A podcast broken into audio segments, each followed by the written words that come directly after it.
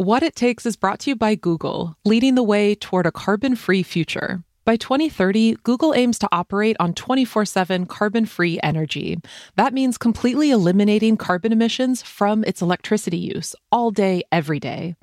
Maud Texier is Google's carbon free energy lead. We're not just going to reduce our carbon emissions, but we're going to completely eliminate them in the first place. We're going to completely redraw the roadmap for companies and electricity grids to decarbonize their own operations. Achieving 24 7 carbon free energy will require new technologies, new approaches to energy purchasing, and new policies. We'll hear more from Maud about what it'll take to decarbonize Google's operations a bit later in the episode. For more information, go to g.co forward slash carbon free by 2030. I'm Emily Kirsch, founder and CEO of Powerhouse. This is What It Takes, a show about the entrepreneurs making our zero carbon future a reality. Power plants are massive, complicated pieces of machinery gears, pipes, boilers, generators, instruments. But a new kind of model is taking shape, one that combines smartphones, software, and smart devices in homes. It's called a virtual power plant, and it's what our guest, Matt Duesterberg, is working to build every day.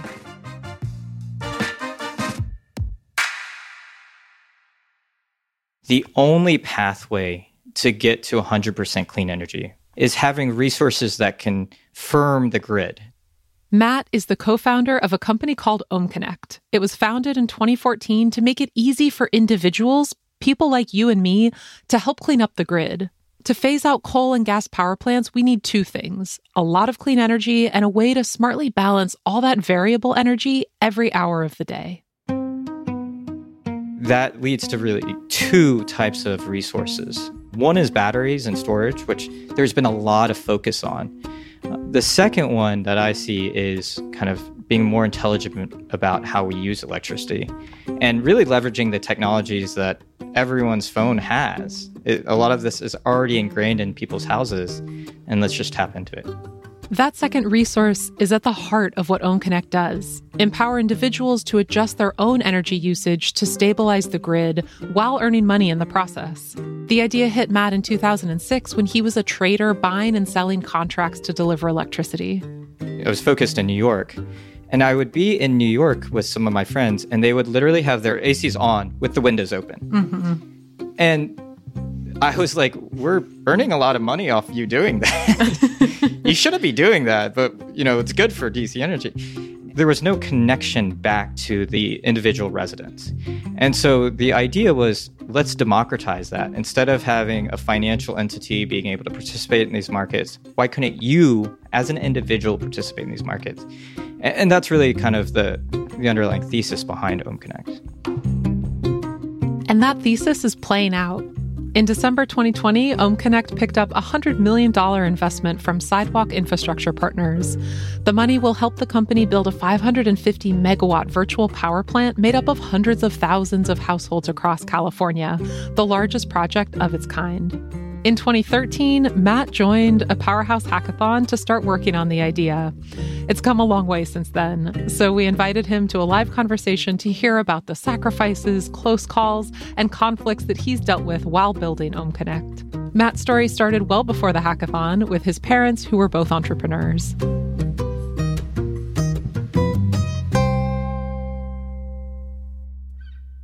You describe yourself as both being introverted and extroverted and spent a lot of your time in your early years reading books. Tell me a little bit about your parents and about your upbringing. My parents were entrepreneurs as well. They started a company called Business Software House, which is a totally original name, but they were basically in the business of doing software and they were working out of their house. And some of that entrepreneurship rubbed off on me. Um, I remember, well, I actually don't remember it. It was a story that's been related to me a number of times when I was six or seven, apparently I woke up one Saturday morning at like 7 a.m. and wheeled out like a folding table to the front yard and set up basically a carnival game where people could shoot darts and pay me a dollar to shoot 10 darts at different targets that I set up. And so that was my first foray into entrepreneurship. Love it. Um, so, yeah, you mentioned your parents started this company together, but after 13 years of working together, your mom decided to leave the company to save their marriage. And she started a retail consignment shop that you helped her build out and helped her run in high school. What did you learn about entrepreneurship from your parents? That it was hard, that it is a, um, a tough, tough road ahead, but that if you're dedicated and you continue at it and you have a clear goal in mind, you can achieve it. Your older brother attended University of Virginia to study chemical engineering, and you followed him there, choosing the same major and graduated with a BS in chemical engineering in 2006. What was your college experience like, and how did you plan to use your chemical engineering degree? Chemical engineering was really, of course, I followed my brother in that direction, but at the time, there was a lot of discussion about hydrogen economy and how to get clean energy through the hydrogen economy. So I went to chemical engineering through that pathway, much to find four years later when I graduated that that was a far off idea. Now it's rearing its head again, which is great, but um, I missed that window. How did you come to first care about climate? Were there any influential books or moments in your life in, in high school or undergrad? There's um, really two events that happened at UVA when I was there. One was a book that I read. It was Collapse by Jared Diamond and really talked about what could happen to societies, even thriving societies, that end them. A terminus point, for example. The one kind of story that really stuck out with me was Easter Island. They were very, they were thriving economy. They were building those stone statues that you've heard about on Easter Island. But at some point, somebody chopped down the last tree that put them in a place where they could not exist forever. And so that's that was really scary. Uh, the second piece that really woke me up to climate change was one of my final exams as a senior.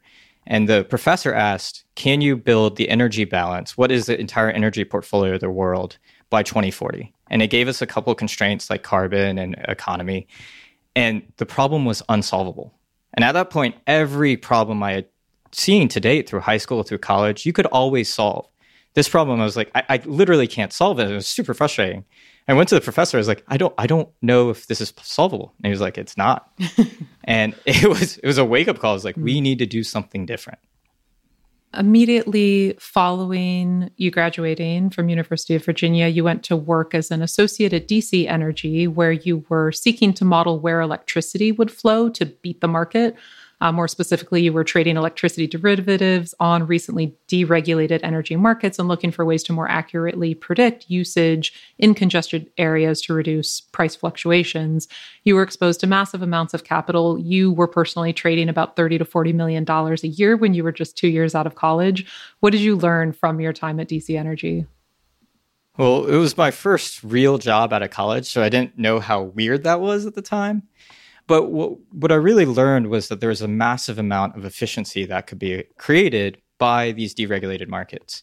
We were basically pitted against incumbents that had very archaic ways of modeling the world.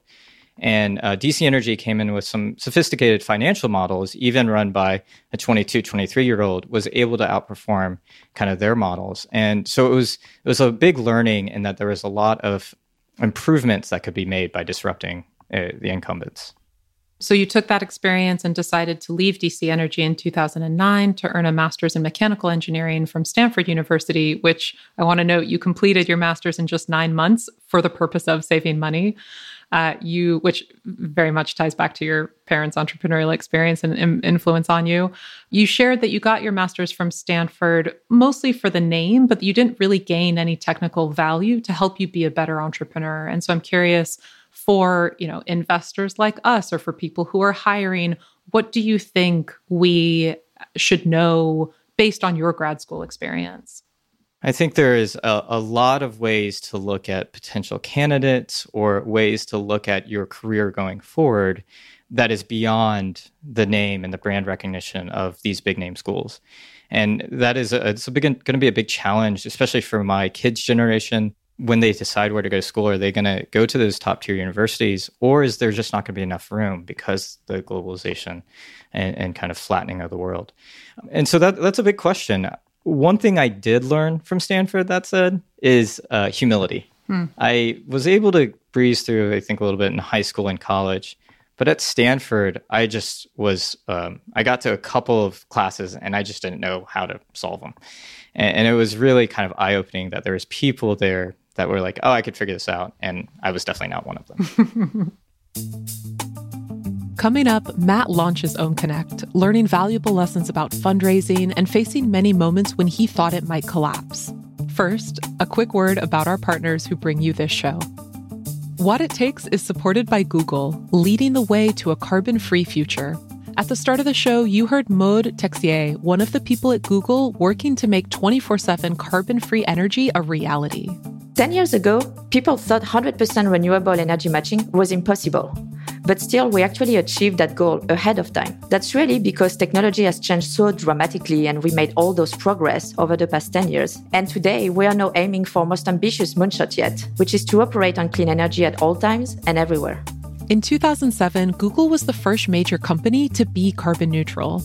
Ten years later, it matched 100% of its yearly electricity consumption with renewables. Now, Google plans to be the first company to operate on carbon free energy around the clock in every one of its locations by 2030. This means piecing together the solutions you hear about on this podcast. It's going to range from machine learning to batteries or any type of cheap, clean energy that is not invented yet. And on top of that, this innovation is going to have to happen across all the grids and really everywhere. Google is eliminating carbon emissions from its own operations. It's also enabling other organizations to help decarbonize the world's electricity systems. So it's really an immense undertaking that is going to require collaboration across industries and governments. We're not just trying to achieve 24 7 carbon free energy for Google, but we're really trying to drive transformation of the grids. And we're going to try to find the right partners to really drive this transformation that is necessary today. Achieving 24 7 carbon free energy will require innovations, technologies, and partnerships across the clean tech industry. Maud and her team are already partnering with nonprofits and startups to pioneer the energy systems of the future, and the next decade holds a lot of opportunity for growth. If you want to get inspired by the challenge, or if your business can help Google get to 24 7 carbon free energy by 2030, visit g.co forward slash carbon free by 2030. What It Takes is also brought to you by Nextracker. Nextracker is building connected power plants of the future by integrating new solar technologies and advanced control software. Nextracker's tracking systems are future proof, built to withstand the worst possible conditions. These trackers can withstand any terrain. Nextracker also has a control system called NX Navigator. It allows plant operators to precisely track every parameter of a solar project in real time, plus schedule maintenance and command trackers during extreme weather events. This raises plant efficiency and bankability. To hear the entrepreneurial journey of Nextracker CEO Dan Shugar, go back and listen to the third episode in our back catalog, and you'll hear why they call Dan the King Midas of solar. If you want to learn more about how Nextracker is advancing the connected power plant of the future across five continents, go to nextracker.com. After Matt's humbling grad school experience, he joined a startup called DataRaker. It's a company that analyzes smart meter data for utilities, and it was later acquired by Oracle. Matt led the analytics team to create a new way for utilities to understand and interact with their customers. He could clearly see how intelligent digital meters could transform the way the grid works. But he was frustrated. Utilities only wanted to use them to know if they were working. This frustration was the genesis of OhmConnect. Yeah, DataRaker was amazing in a in a different way than DC Energy in that I was exposed to millions of records of smart meter data. And there's so much power in that data. But the request that we had, the relationship with we had with the utilities was just to say, are these meters working or not? So it's kind of the bare bones question, like, is it on or not off? And that's all they wanted to know. The utilities. That's that's all they wanted to know. It was on one hand really cool to be able to uh, access and see all that data, but it was incredibly frustrating because we saw a ton of analytics you could do beyond just is it binary working or not that we wanted to share, but the utilities were not ready to receive that type of information. Hmm. And you were one of the first people, and DataRaker was one of the first companies in the country to have access to data from millions of people via smart meters. You were employee number 13, and in 2013, when you were about 26 years old, DataRaker was acquired by Oracle when the team was just about 30 people. As part of the acquisition, you became Oracle's very first data scientist in 2013. So, first, how did Oracle not have a data scientist prior to 2013? Well, remember back in 2013, data science was just the cutting edge, or kind of, and Oracle wasn't exactly on on the cutting edge at the time. So I remember they asked, "What what you, would you like your job title to be?" I was like, "Oh, just a data scientist." And they were like, "Oh, we have to make that in our records." And I was like, "Wow, you know, this is a Silicon Valley company, cutting edge, and we're bringing data science for the first time." It was awesome to be the first one, but as you'll see, like I, I didn't stay there very long because of that experience and some others. I know the initial idea for Ohm Connect started in 2013 when you participated in Powerhouse's uh, one of our very first hackathons, and your team won a whopping thousand dollars for the idea and for some initial programming. Uh, you and your friend turned co-founder Curtis Tongue came to the hackathon with the goal of aligning solar production with energy usage. So essentially, embracing the concept that electricity should be used when the sun is shining, uh, to your previous point. How did you know, or did you know that what you were building at the Powerhouse Hackathon in 2013 would become what Ohm Connect is today?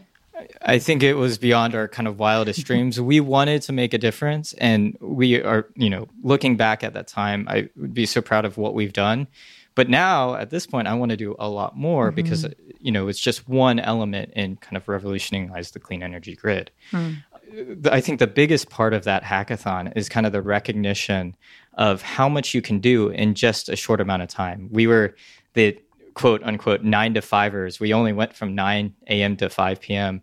really with an intention that we were going to be doing this for the next seven years. You know, at the time I didn't know it was going to be seven years, but ingraining a culture of stability and sustainability with me and Kurt being able to sleep at night instead of mm. working through the night.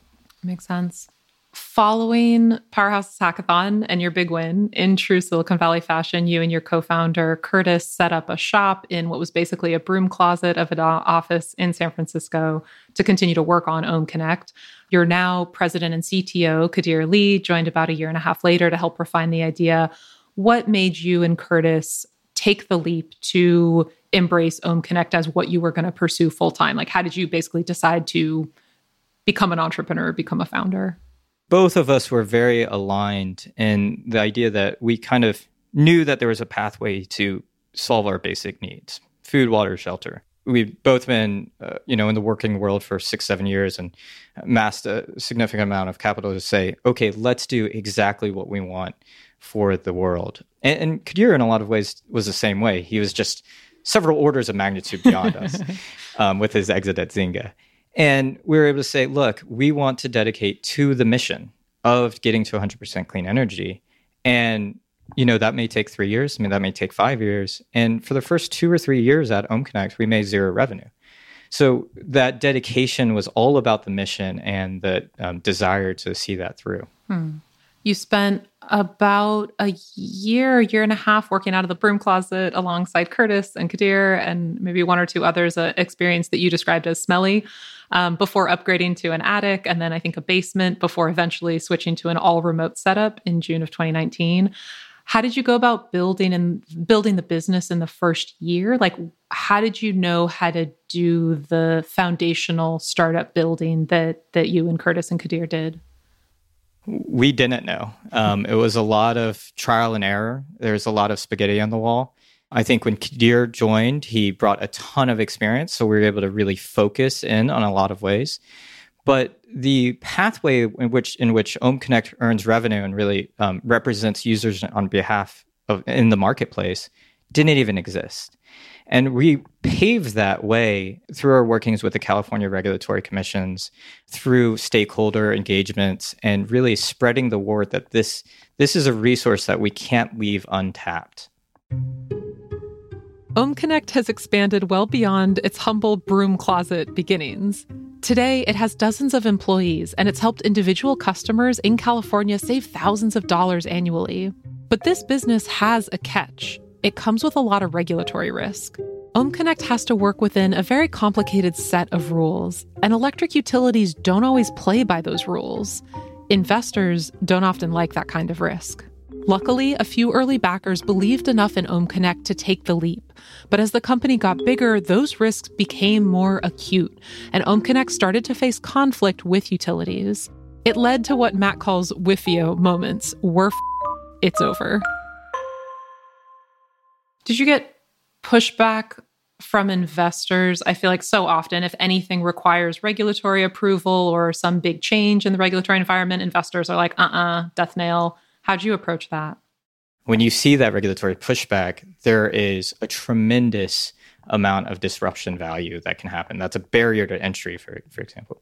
But the initial investors did not see it that way. They were scared as much as we were.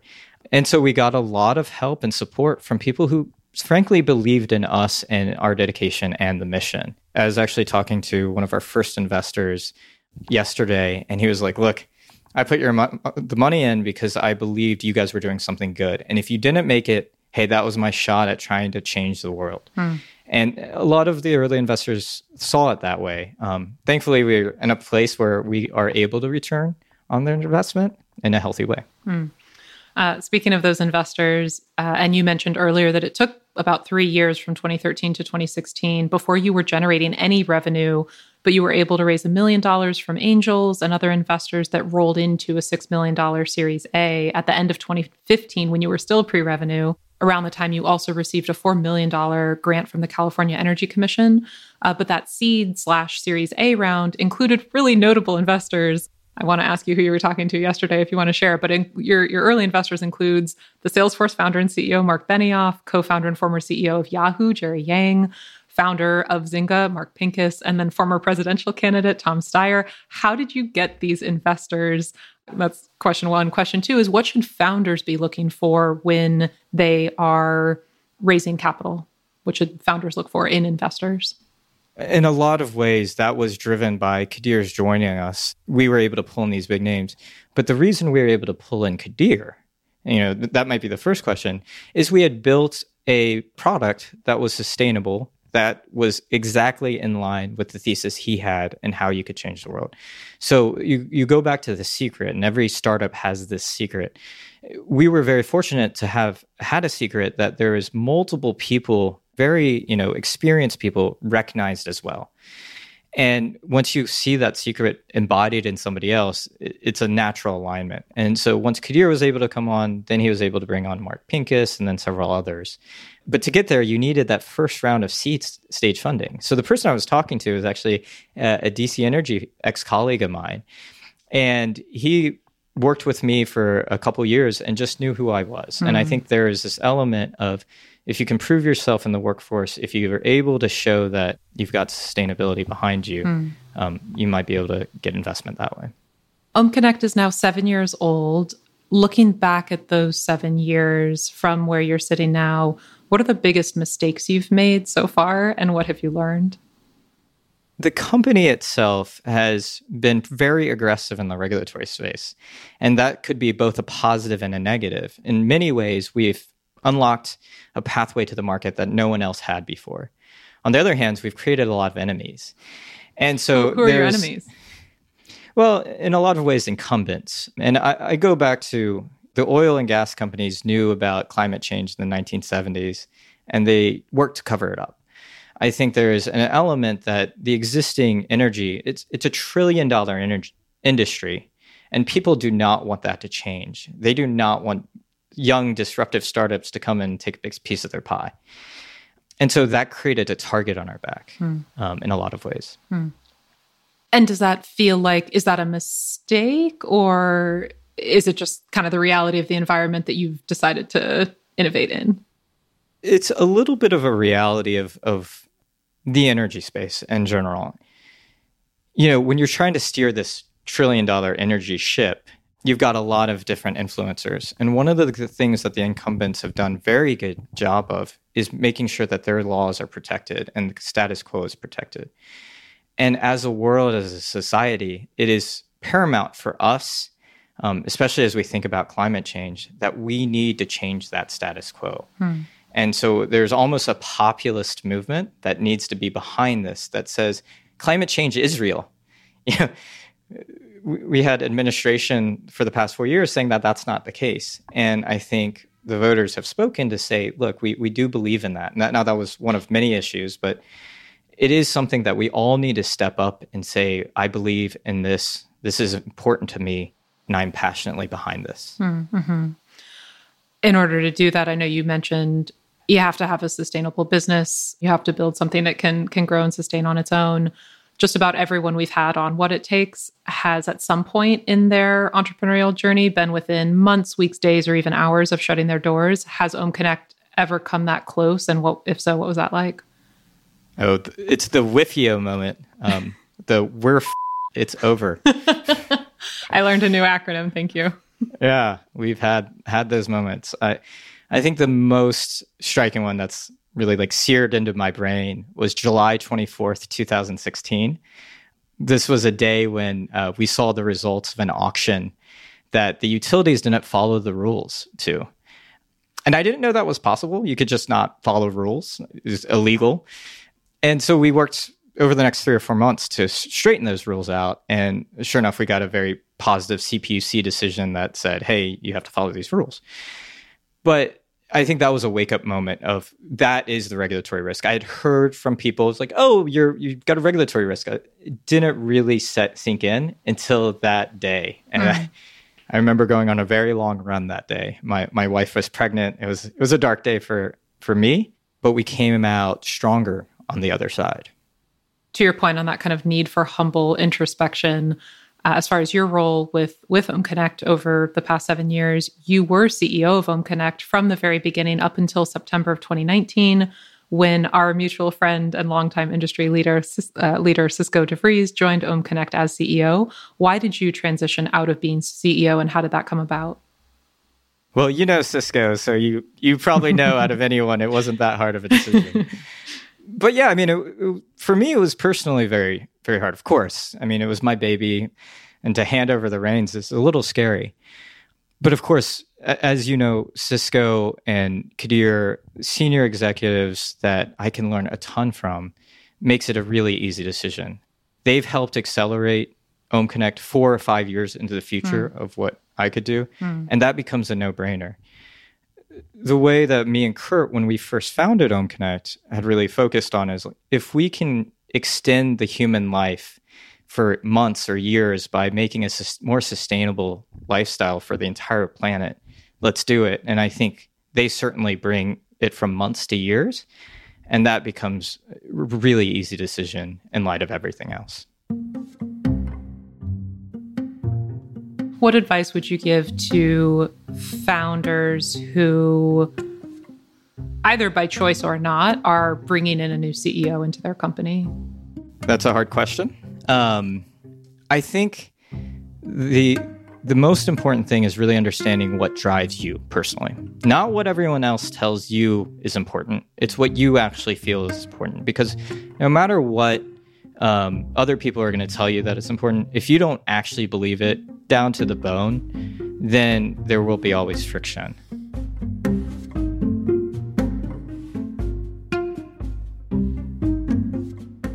To keep scaling the company and get through those Whiffio moments, Matt knew he had to bring in outside support. But the most crucial support came from inside his own home, from his partner Van. When DataRaker was sold to Oracle in 2013, Matt and Van debated their options. Should they spend the money on a new home and live comfortably, or use the money to start a new venture? They had to choose one.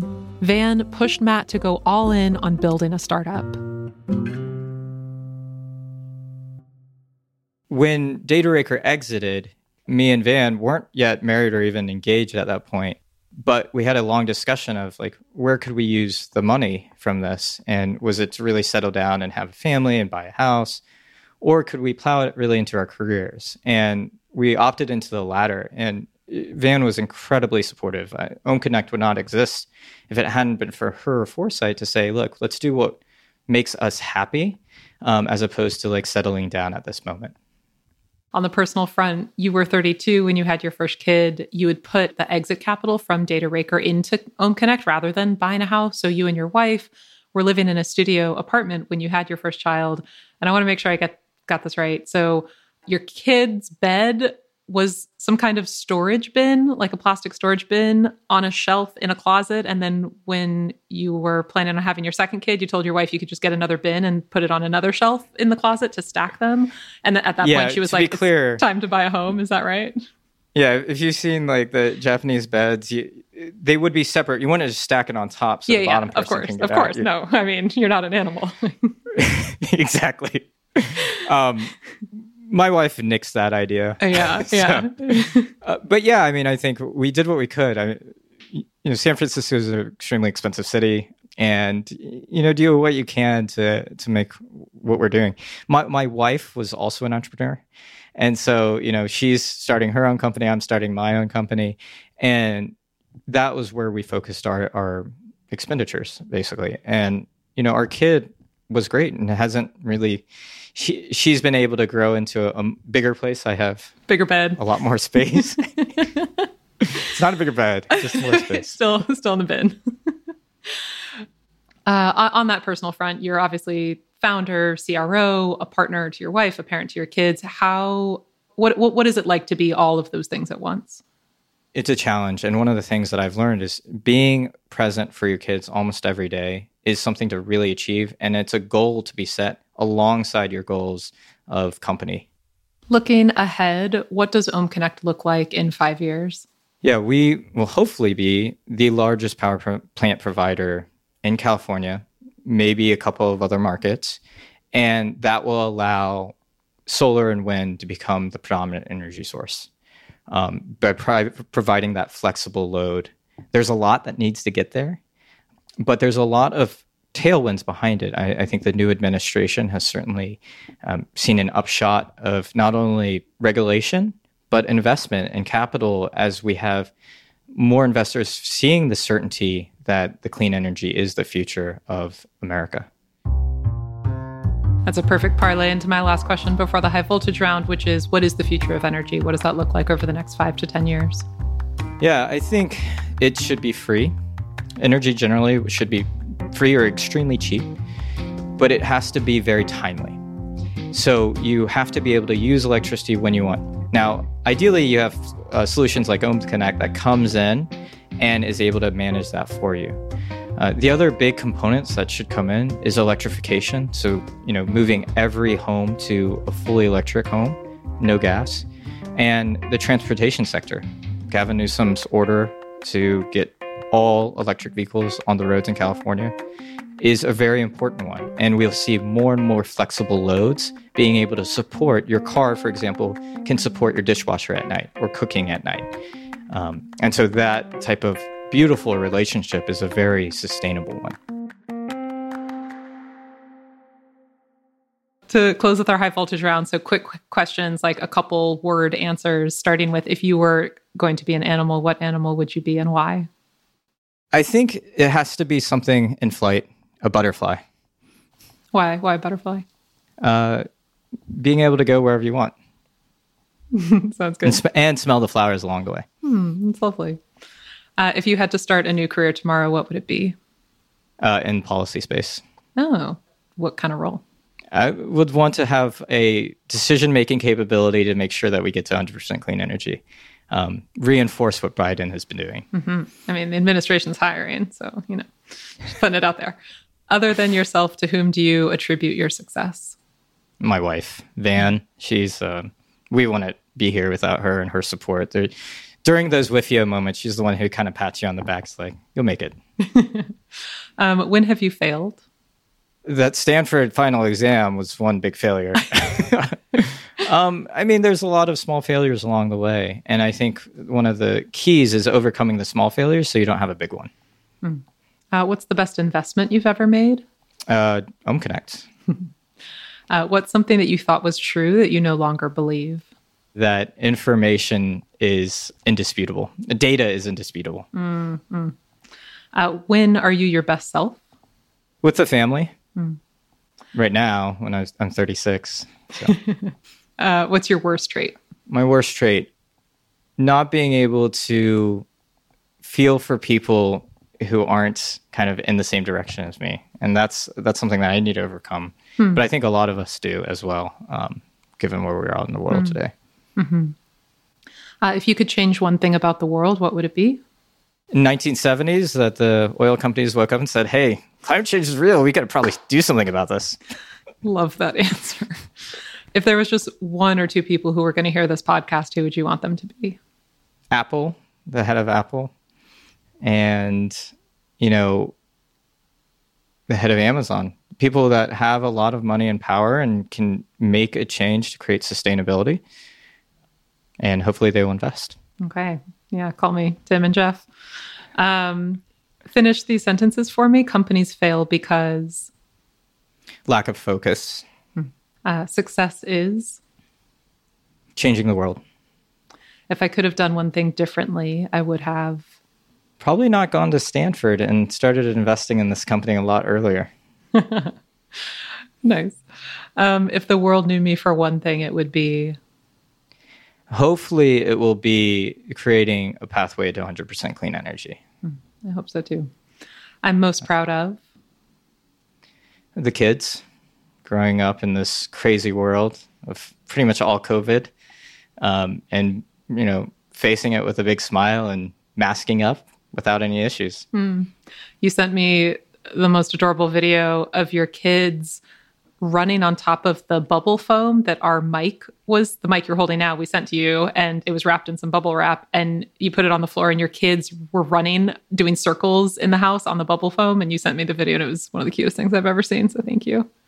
Yeah, I mean, no, thank you.